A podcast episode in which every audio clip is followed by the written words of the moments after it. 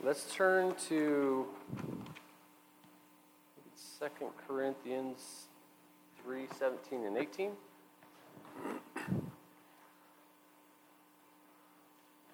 Last week, Nate had commented about God caring for us and caring for the details of our life.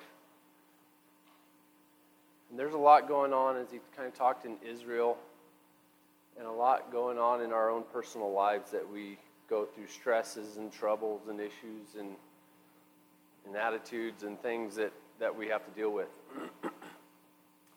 so today I kind of want to talk about uh, freedom in Christ and what he's, he's done for us and what that looks like to, to live in his freedom.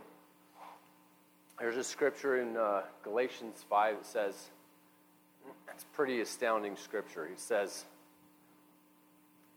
purpose we've been free, the reason why we've been set free. It's going to blow your minds. But if the reason why we got set free is for freedom. It's kind of a kind of a funny way to say it because it's like you got free for freedom. But that's a pretty big point. The reason why he set us free is to be free. So what things in our life are we not free from? So let's take a look at 2 Corinthians 3:17. Now the Lord is the Spirit. And where the Spirit of the Lord is, there is freedom. And, who, and we who with unveiled faces all reflect the glory of the Lord are being transformed into his image with intensifying glory, which comes from the Lord who is the Spirit.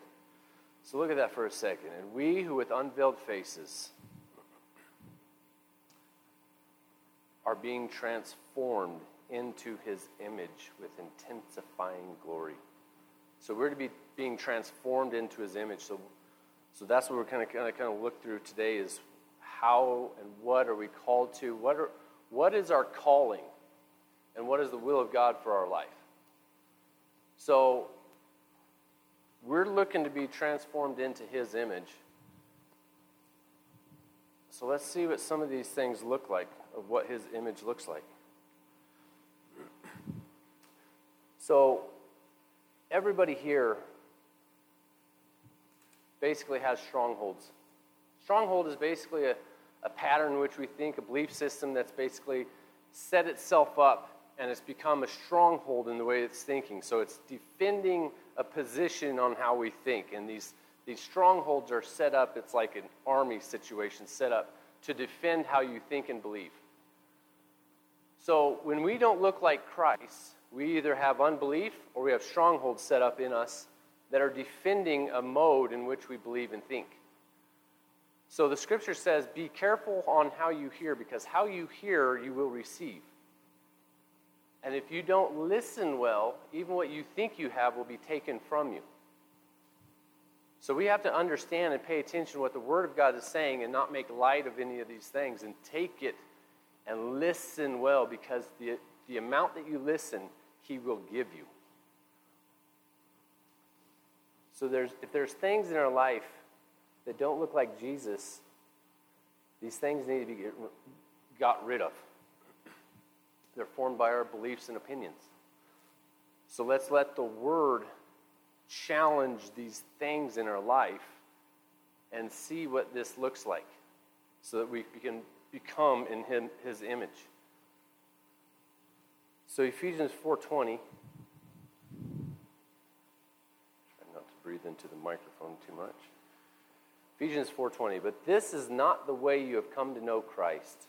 Surely you heard of him and were taught in him, keeping in the truth that is in Jesus, to put off your former way of life, your old self which is being corrupted by its deceitful desires, to be renewed in the spirit of your minds, and to put on the new self, created to be like God in true righteousness and holiness.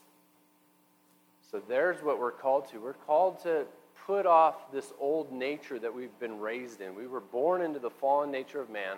We're to put off this old nature that we've we've functioned in, we raised in. It makes sense to us. It, it seems right, but we're to be transformed by putting this thing off, by beholding Christ and reflecting the glory of Him. So we're to be renewed in the spirit of our mind, to put the new self, put on the new self, created to be like God in true righteousness and holiness. So that we don't function in the way that we've been raised. So we're not functioning out of self, selfishness, hurts, pains, fears, anxiety, any of these things that are in the world, came through the fallen nature of Adam. It's, it's what we we're born into. But that isn't what is supposed to stay in our life. That thing is supposed to be put off, and we're supposed to live like Christ. So anything that's not looking like Christ is the thing that we're supposed to be being born again to, being renewed be putting off the old, putting on the new. In Hebrews 5 7 through 10, it talks about, let's see, 5 7. He, he, in the days of his flesh, so this is Jesus, having offered up both prayers and supplications with loud crying and tears to the one being able to save him from death and having heard because of his reverent submission, though being a son, he learned obedience from the things he suffered. And having been perfected, he became the author of eternal salvation to all who obey him, having been designated by God a high priest according to the order of Melchizedek. So, right there, we can see right here, Jesus learned through the things he suffered. So we're all going through things that we suffer in this life. You're going through things. that's just this life is going to bring things in your life. We're going through things. But in here, Jesus himself, who is the author of our faith, learned from the things he suffered. He also says that eternal salvation, he became the author of eternal salvation to all who obey him. See, the salvation without obedience is not salvation. He came to give us help through His Spirit. He came and showed us the way. He came to give us the grace to walk in the manner in which He did. Our fallen nature of Adam, that we were born into, has nothing to do to be able to walk this out and be right with God, to be, be with God for eternity. We can't do it in ourselves. There's nothing of us that is going to be able to get us there. That's why he's saying he is the author of eternal salvation to all who obey him and he had to learn by the things he suffered. Hebrews 12. I know I'm kind of flipping through a lot of scriptures here, real quick, but trying to get a little bit of a base going as far as what we're looking at. looking at basically, we're looking to be transformed into his image by beholding and being reflection of who Christ is. So we need to look at seeing anything that isn't a reflection of Christ and recognizing that isn't in our life. To be renewed by the Spirit in our spirit of our mind, putting off the old man. See, there's a lot of action on our side. He didn't just come and say, okay, I died on the cross and now you're okay and now you're forgiven, now you're going to go to heaven. Have a good life, try to do the best you can, we'll see you later. We'll see you up there. That's not what he did. He, he, that's, not, that's not our salvation. It's much greater and bigger than that. Hebrews 12. In your struggle against sin, you have not resisted to the point of shedding your blood, and you have forgotten the exhortation that addresses you as sons. My son, do not take lightly the discipline of the Lord, and do not lose heart when he rebukes you. For the Lord disciplines the ones he loves, and he chastises every son he receives. Endure suffering as discipline. God is treating you as sons. For what son is not disciplined by his father? If you do not experience discipline like everyone else, then you are illegitimate children, not true sons. Furthermore, we have all had early fathers who disciplined us, and we respected them. Should we not much more submit to the Father of spirits and live? Our fathers disciplined us for a short time as they thought was best, but God disciplines us for our good, so that we may share in his holiness. No discipline seems enjoyable at the time but painful. Later on, however, it yields a harvest of righteousness and peace to those who have been trained by it. So I was asking God one day, and I was kind of like, God, why does it seem like I go through the same things everybody else in the world does? It seems like I'm trying to serve you, yet I still have the same issues, problems, and I'm still experiencing life just as the non Christians. So, what does that look like? Why, why am I experiencing and why, what is the difference here? Why, why does it not seem like I'm any different? Because right here he tells us in Hebrews 12, 7 and 8, he says, Everyone undergoes discipline. That's everybody. Everybody. But only the sons of God receive it as discipline. So when we're going through this life, he's, this is, we got to recognize it's good to know how God disciplines us. I mean, think about how is God going to discipline you and teach you and guide you when you can't visually see Him or audibly hear Him? How does He work in our lives? Through the things we go through to purify us as He is pure. He learned through the things He suffered. What things do you go through that would create a suffering in you? You're going up to, to go do something, and the person across the counter is being a real problem to you, and they're not being helpful and they're being a jerk. You're going through suffering right there. But what's your response? Are you being trained in ways of righteousness or out of selfishness? Are you still responding out of the natural tendencies of man? Or are you now going, okay, he's responding, he's training, he's, he's saying, be legitimate children and be disciplined by the things you're going through. Because if we don't take the discipline of God by the things that we're going through, He's saying you're acting as illegitimate children. You're not taking my hand upon the natural things of, that's happening as my discipline to teach you the ways of righteousness and holiness. It's revealing something in you that's not looking like Christ, but yet we're not trained by it. We're frustrated by it instead. And he's going, No, that's not right. He's saying, This is how Jesus was trained, this is how you're trained, and this is how legitimate children are trained.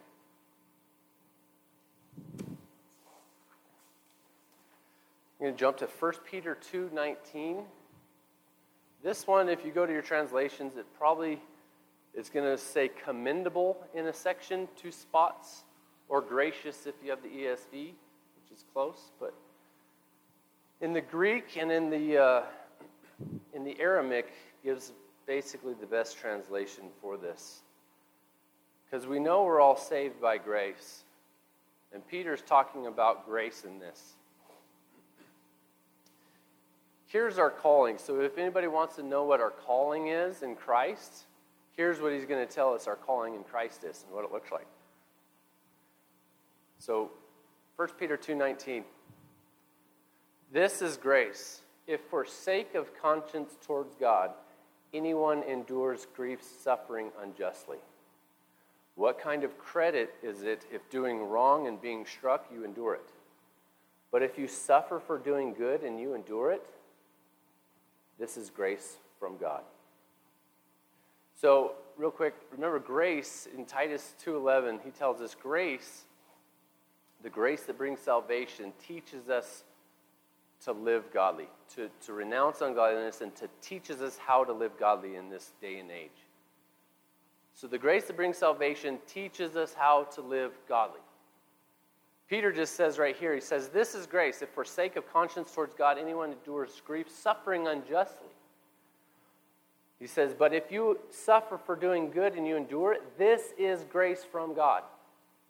That's teaching you how to live godly among the crooked and perverse generation. Taking wrong. Let's finish the rest of that. For to you you were called, for to this you were called, because Christ also suffered for you leaving you an example that you should follow in his steps. He committed no sin, no deceit was found in his mouth. When they heaped abuse on him, he did not retaliate. When he suffered, he made no threats, but entrusted himself to him who judges justly. See, he, that section right there, he entrusted himself to him who judges justly. See, if we're not entrusting ourselves to God in these times, who's judging these situations, then we're going to be caught up in the wrong done to us, and we're going to be offended by it instead of going, I am entrusting myself to God, and this is the grace of God that it is. This is my calling to do good and suffer for it, and entrust myself to the to the Judge who sees and knows all things, because He makes it right in His time how He wants but this is what I'm called to, and laying yourself down. He himself bore our sins in his body on the tree, so that we might die to sin and live to righteousness. By his stripes you are healed. Again, right there, that we might die to sin and live to righteousness. So he's calling us out, completely out of everything of the fallen nature of man. Everything that we function like, everything we've grown up in, everything that makes sense to be hurt by, to be offended at, to be frustrated with, to be stressed out about, any of these things, he's saying, no, that's the old nature of man. That is not the person that I am. You don't see Christ going, oh my goodness, God, I'm just stressed out. I'm about to go to the cross, and you have no idea what that's going to be like. I already know the outcome of this, and you're just kind of stressing me. Shut up, Peter. Man, you get on my nerves. He's not, he's not barking at. Thank goodness. That'd be, that'd be kind of a messed up scenario right there. But he's love. He's, not, he's not concerned of himself. He's laid his life down. It's not about him. We're, our, our faith is, we, we overcome by the word of our testimony, blood of the Lamb, and deny our life unto death. It's not, I mean, the initial steps of our faith, when we come into faith, what do we do? Baptize death of self. Without the death of self, there is no new life.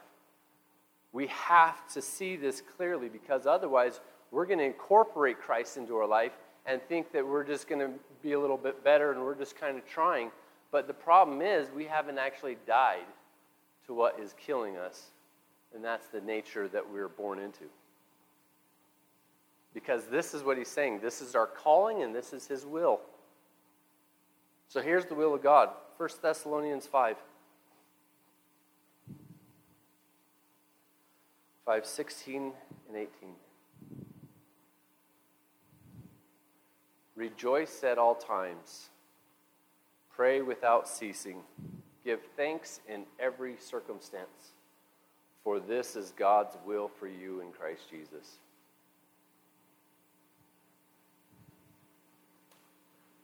So that's a lot. Rejoice at all times. Give thanks in every circumstance. How do you give thanks in every circumstance? That's, a, that's kind of a, this is the will of God for your life. How are you going to do that? Well, hopefully, we're going to be able to see why and how we can do this. Let's jump to, well, you don't have to, but I'm going to go to Romans 5. Romans 5, 3 through 9.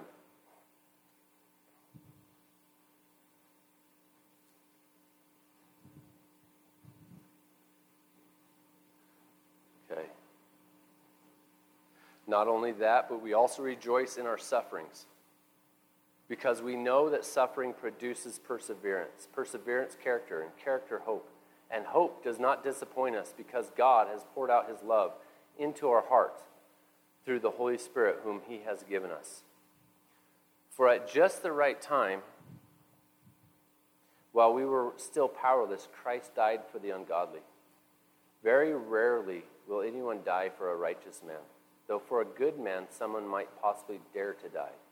But God proves his love for us in this while we were still sinners, Christ died for us. Therefore, since we have now been justified by his blood, how much more shall we be saved from wrath through him. Okay, so three real quick. Not only that, we rejoice in our sufferings. Rejoicing in sufferings. If you don't see the picture of how to rejoice in sufferings, you won't be able to rejoice in sufferings. You're going to go, you're going to be suffering and be like, I will rejoice in the Lord. You're not, it's a hypocrite. It's, you're, you're really not rejoicing. You're trying to do something, but you're not rejoicing. The only way we can rejoice in this, in the sufferings and things that we're going through, is if we understand why we would rejoice. If we understand that this is the work of God, if we're looking to be as Christ is, reflecting the mirror and image of Christ, then the things that we're coming into and the things we're going to suffer in we're going to be understanding that God is purifying and working something out of us that is responding not like Him. And He's going, this needs to be removed. He's faithful and just, right? It says that. He's faithful and just to get us there. That's what He's faithful and just to, but we have to understand how He's faithful and just to do it. So if we understand, we also rejoice in suffering because he says, because we know that suffering produces perseverance. So he lists the things that it basically starts doing. Because when you know that this is the way God trains you and teaches you and purifies you, then you're going to see these things you're going into as things God's going, something is in your life that shouldn't be there. Look, whack, it's hitting, it's, it's creating a problem. Something's looking not like Christ, not like Christ, not like Christ. And He's going, I must purify that out of you because it's Him that we must look like. Our assurance in the day of judgment is we look like Him in this life.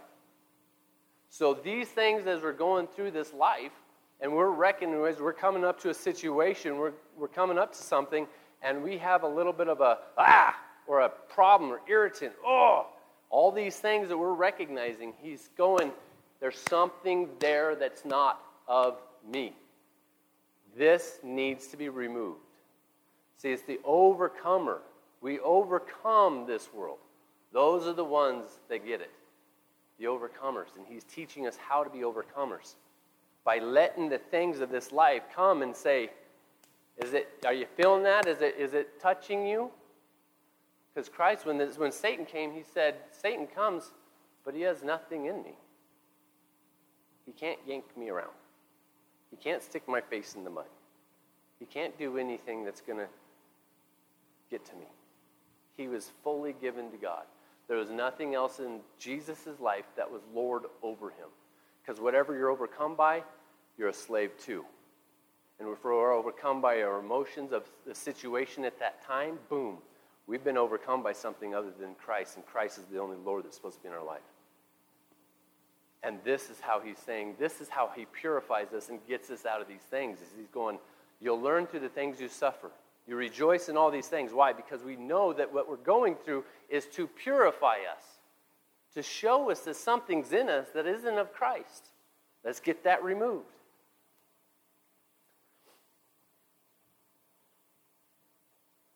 We look to Him and we ask for Him to help in these situations. We go, God, help me. You know, this situation in my life, help me. This is a problem.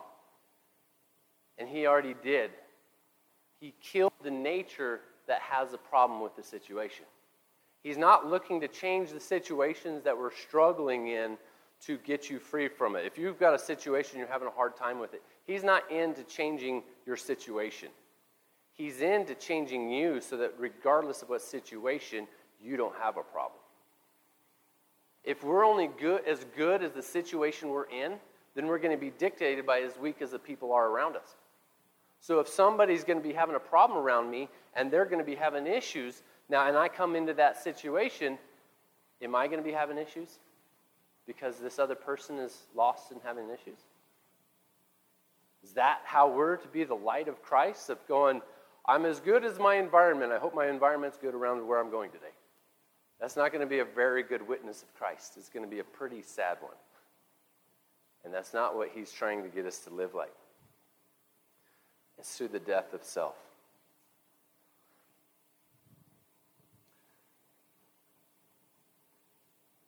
I'm going to try and find my spot again. It's not looking to Him for relief from them, it's being trained by them.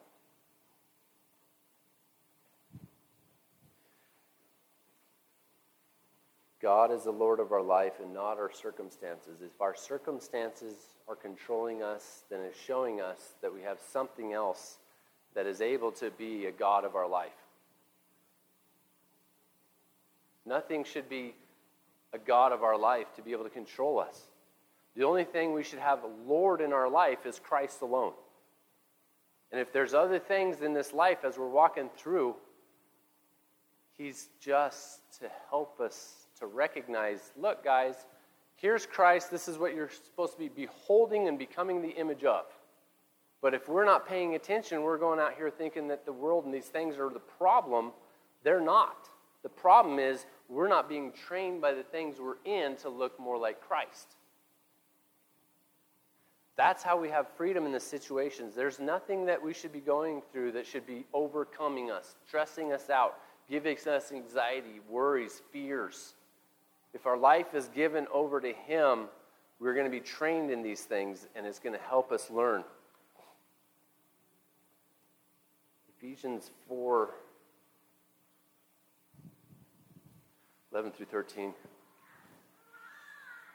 And it was He who gave some to be apostles, some to be prophets, some to be evangelists, and some to be pastors and teachers, to equip the saints for the work of ministry and to build up the body of Christ until we all reach the unity of faith in the knowledge of the Son of God as we mature to the full measure of the stature of Christ.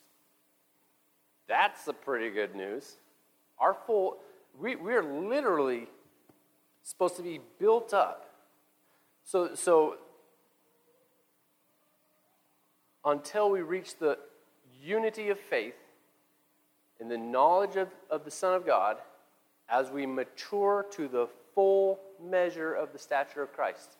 The full measure of the stature of Christ. The hope, the hope of glory, Christ in you, the hope of glory. The hope of glory is the manifest evidence of, of God being seen. So, Christ being in us is the hope of God being seen on this earth. And so, we are called to become to the full stature of Christ. And if he had to learn through the things he suffered, how much more us? He's the author of our faith. He's authored this. God, God has authored it to be this way. We're to suffer for doing good.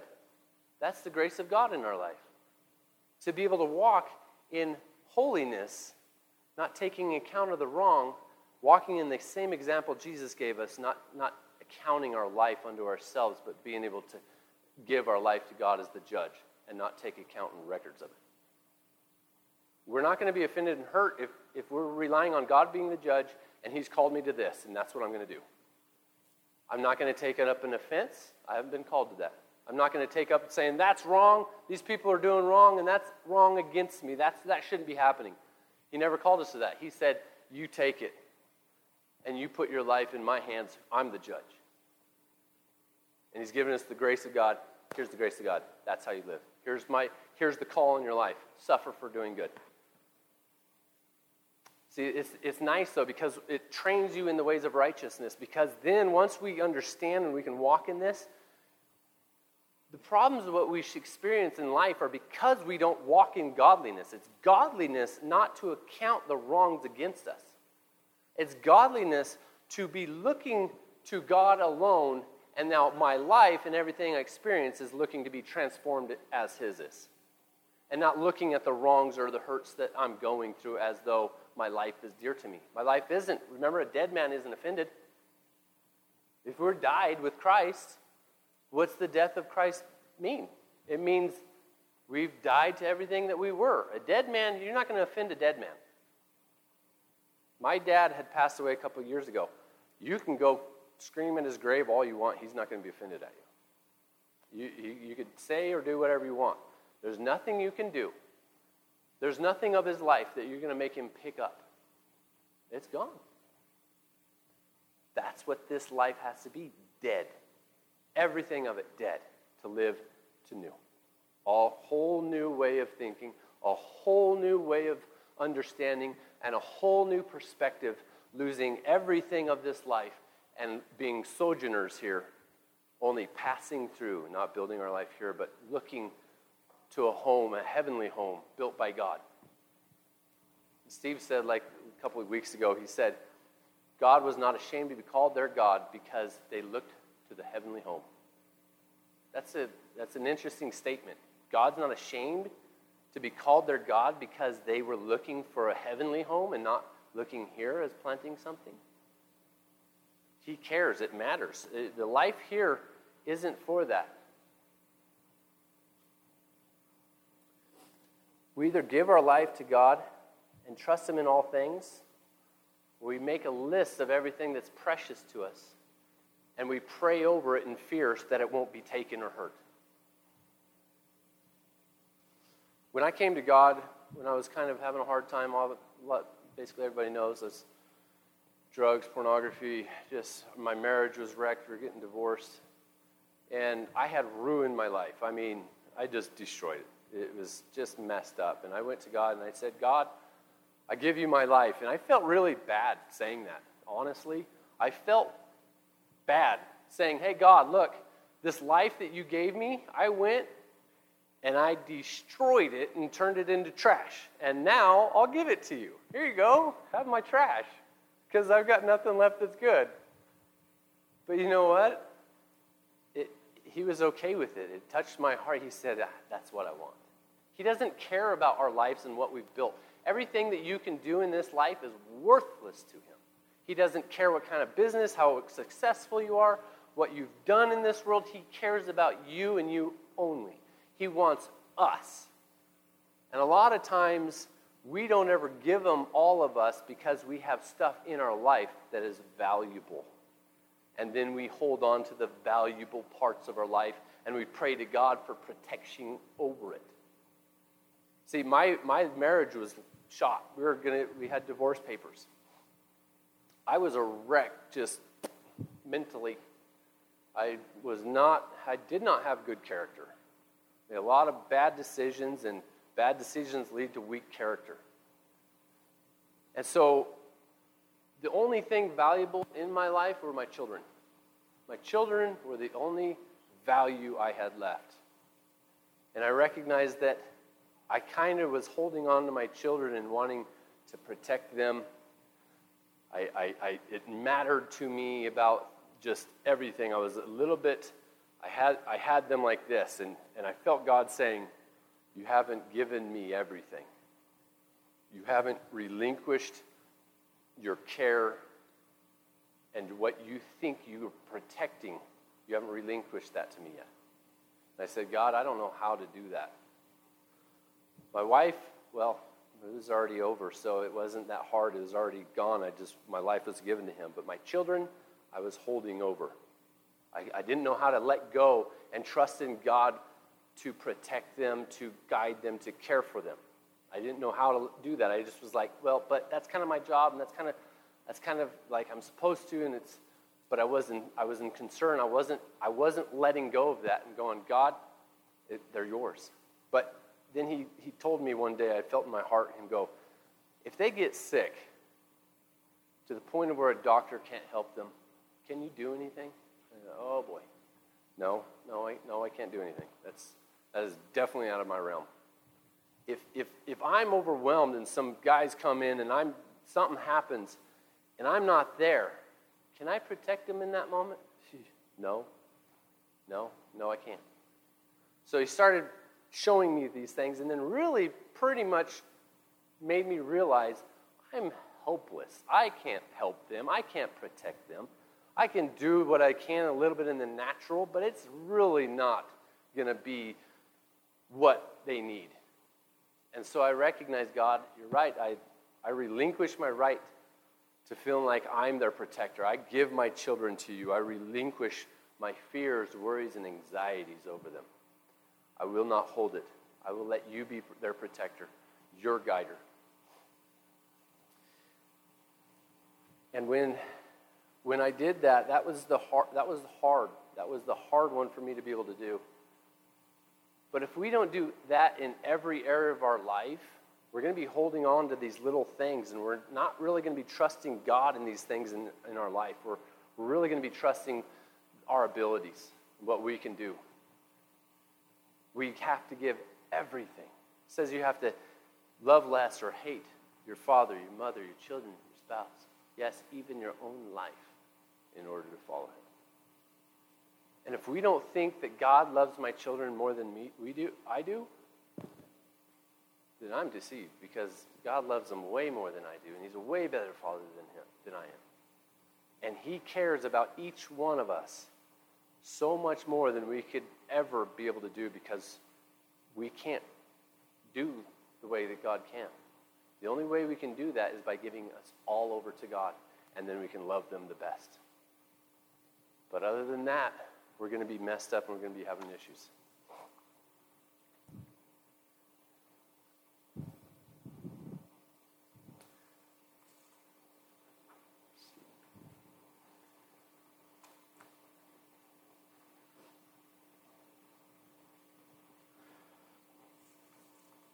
So, entitled Christianity is a person that thinks that they can have the promises of God without the obedience to Christ. God has asked and told us everything in our life. He is the Lord of all things in every area of our life. And we can't be entitled Christians thinking that because I'm a Christian and I believe in Jesus, that now I, I'm just going to be okay because, well, God, you love me because I believe in Jesus. So you're going to grade me on a curve. So I don't really have to look just like him. I don't really have to learn the same ways. I don't really have to give that part of my life up. I don't really have to do these things. I just can be saved without having any problems. I'm just, I'm, I'm, I've got the ticket to heaven now. His name's Jesus. I got a little, little stamp ticket. It's not. That's an entitled Christianity. And that is not the way. If we don't see him clearly, we won't be able to walk like him. These problems in our life, these things that we're going through, are to teach us to overcome the world. Because that's what it is. Our faith overcomes the world, and our faith in Christ is what has done it. Christ has overcome the world. He says, Be of good cheer. I have overcome the world. In this life, you'll have trials and tribulations, but be of good cheer. I have overcome the world. So you're still going to have them. We read in, in, in Matthew 7 where it talks about the storms came, if you didn't build your house on the foundation, doing everything that he had just told us to, if you didn't build your house with that foundation, then when the storms of life come, it'll beat on you and, and you you'll fall. How many things in this life are beating on you, making you fall? We're to be overcomers. We're to look like Christ. And so now we can understand why how can we rejoice in all things through trials and tribulations and all these things and sufferings? Because if our one goal is to look and be like Christ, and that's what we're supposed to go through to purify anything out of us so that we can be like Him, then we can rejoice in these things because now we see the purpose of these things. See, but if we don't understand that that's what we're called to, we're going to just sit back and think we're okay and then these problems are kind of there and we're kind of swatting them away and having problems. Oh, God, help me, that, that situation. No, that's not how it looks. How it looks is these things are supposed to change us. They're revealing something of us that's not of Christ. And now it's to train us for these ways so that we can share in His holiness. Because without holiness, no one will see God. So it's a good thing when we get our eyes fixed only on Him and understand what these things are to do in our life. They're to purify us, to help us live like Him. Philippians 127.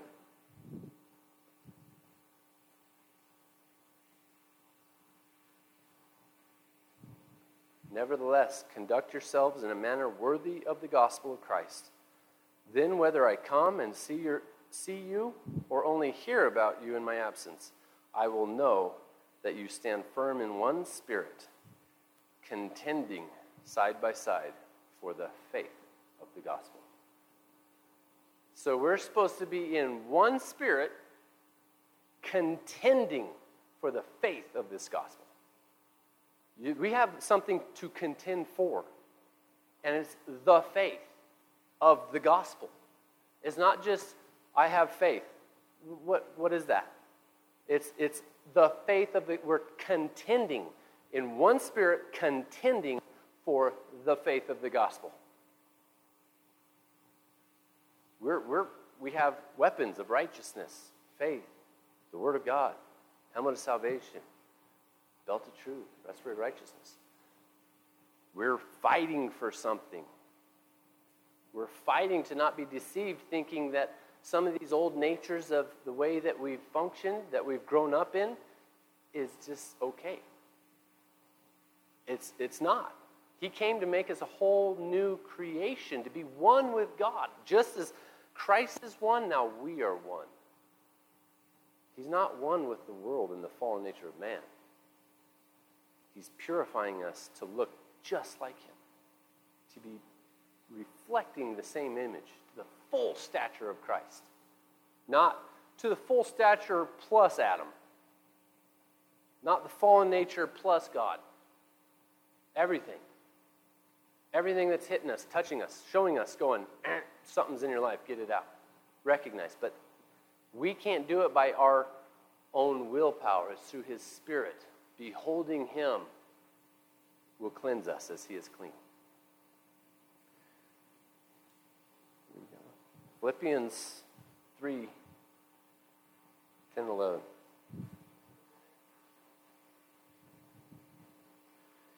That I may know him and the power of his resurrection and the fellowship of his sufferings, being conformed to his death, if by any means I may attain to the resurrection from the dead.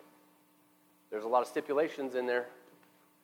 He didn't just say, you believe in Jesus and you're saved.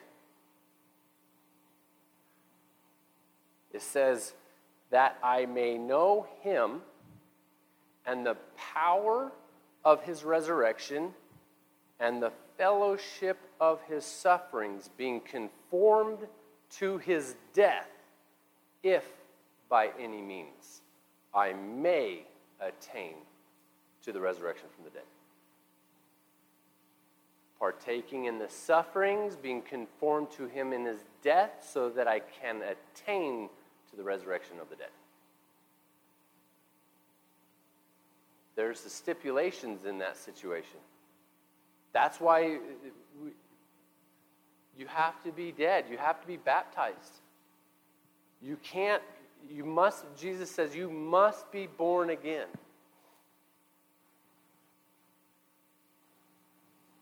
Matthew 7 21.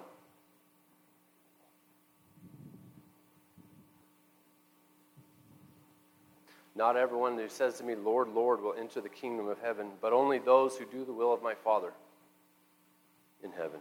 Many will say to me on that day, Lord, did we not prophesy in your name and in your name drive out demons and perform many miracles? Then I will plainly tell them, I never knew you. Depart from me, workers of lawlessness. 21 Not everyone who says to me, Lord, Lord, will enter the kingdom of heaven, but only those who do the will of my Father. It is the will of God for you to rejoice in all things.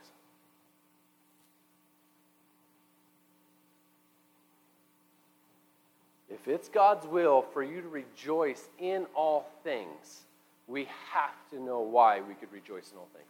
Because I can't just come up here and say, guys, it's will of God, you rejoice in all things. But then when the circumstance comes and hits you, you're going to think, how am I supposed to rejoice in this is given problems? The reason why we can is because then we know it's to purify us as He is pure so that we can be holy as He is holy. Because it's through this is that we get to know Him. It's through this that we overcome this world. It's through this dying of self. Death of self isn't always pleasant. It isn't pleasant to die. But it's the death of self that must happen, partaking in his death. Not living to ourselves, not accounting our life. If you're going to follow after me, you must deny yourself, pick up your cross, and follow me. It's putting off the old man, putting on the new man.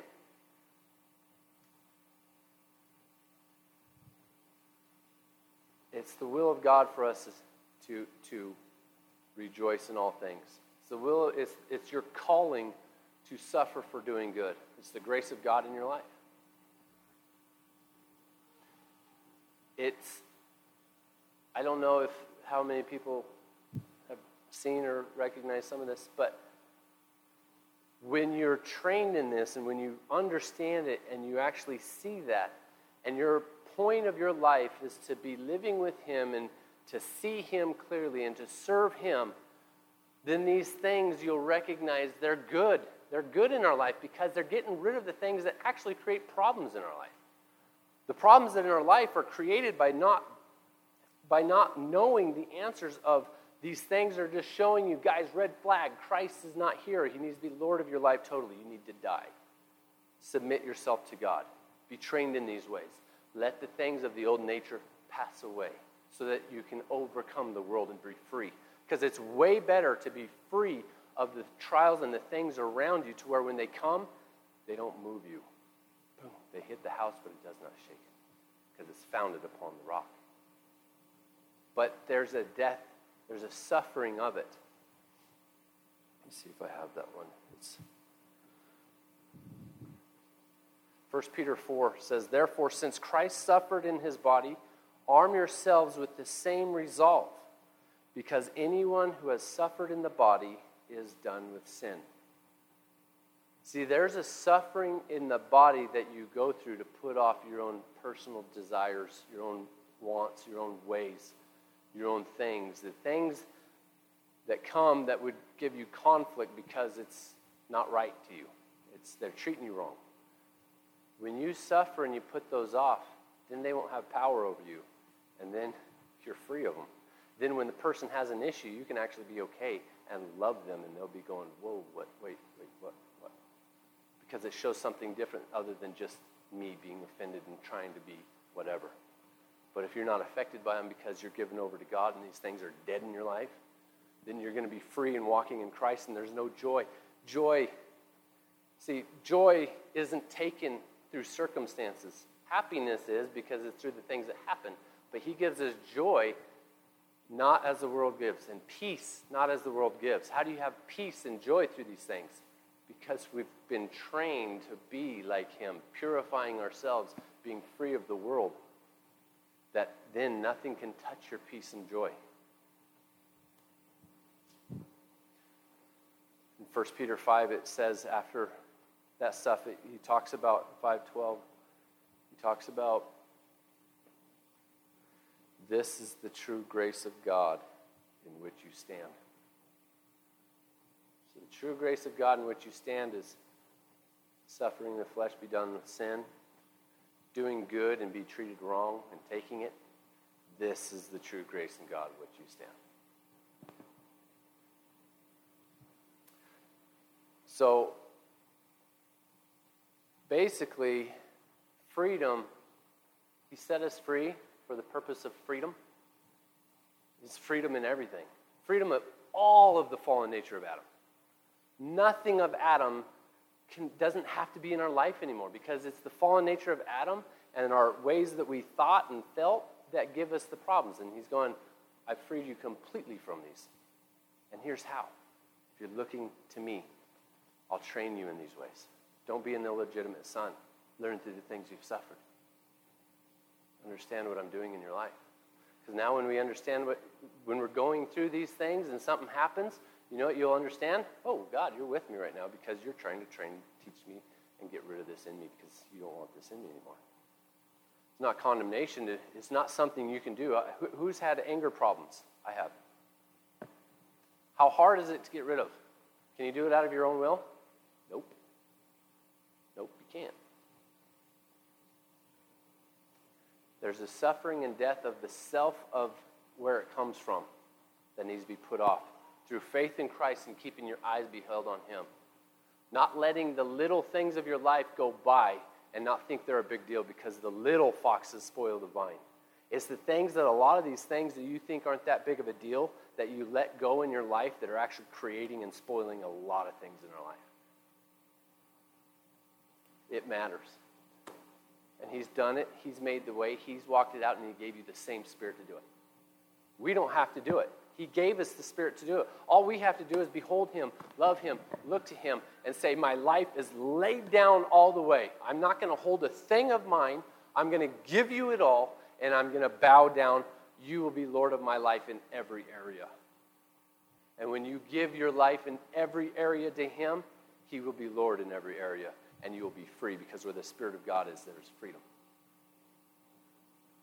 Okay, that's all I have. All right, let's pray. Father, thank you for making the way. Thank you for sending Jesus to do it for us, to show us the path, to give us His Spirit, and give us the grace, and ability through you to live for you, to be free of all the fallen problems that we've been born into. Thank you for your freedom that you've given us. Thank you for what you've paid for through the heavy cost. Let us see and recognize your hand in so much area of our life because you love us so much. Let us walk with you with clear vision upon you, knowing that your purpose is Christ in us, the fullness of God. We thank you for it. In Jesus' name, amen.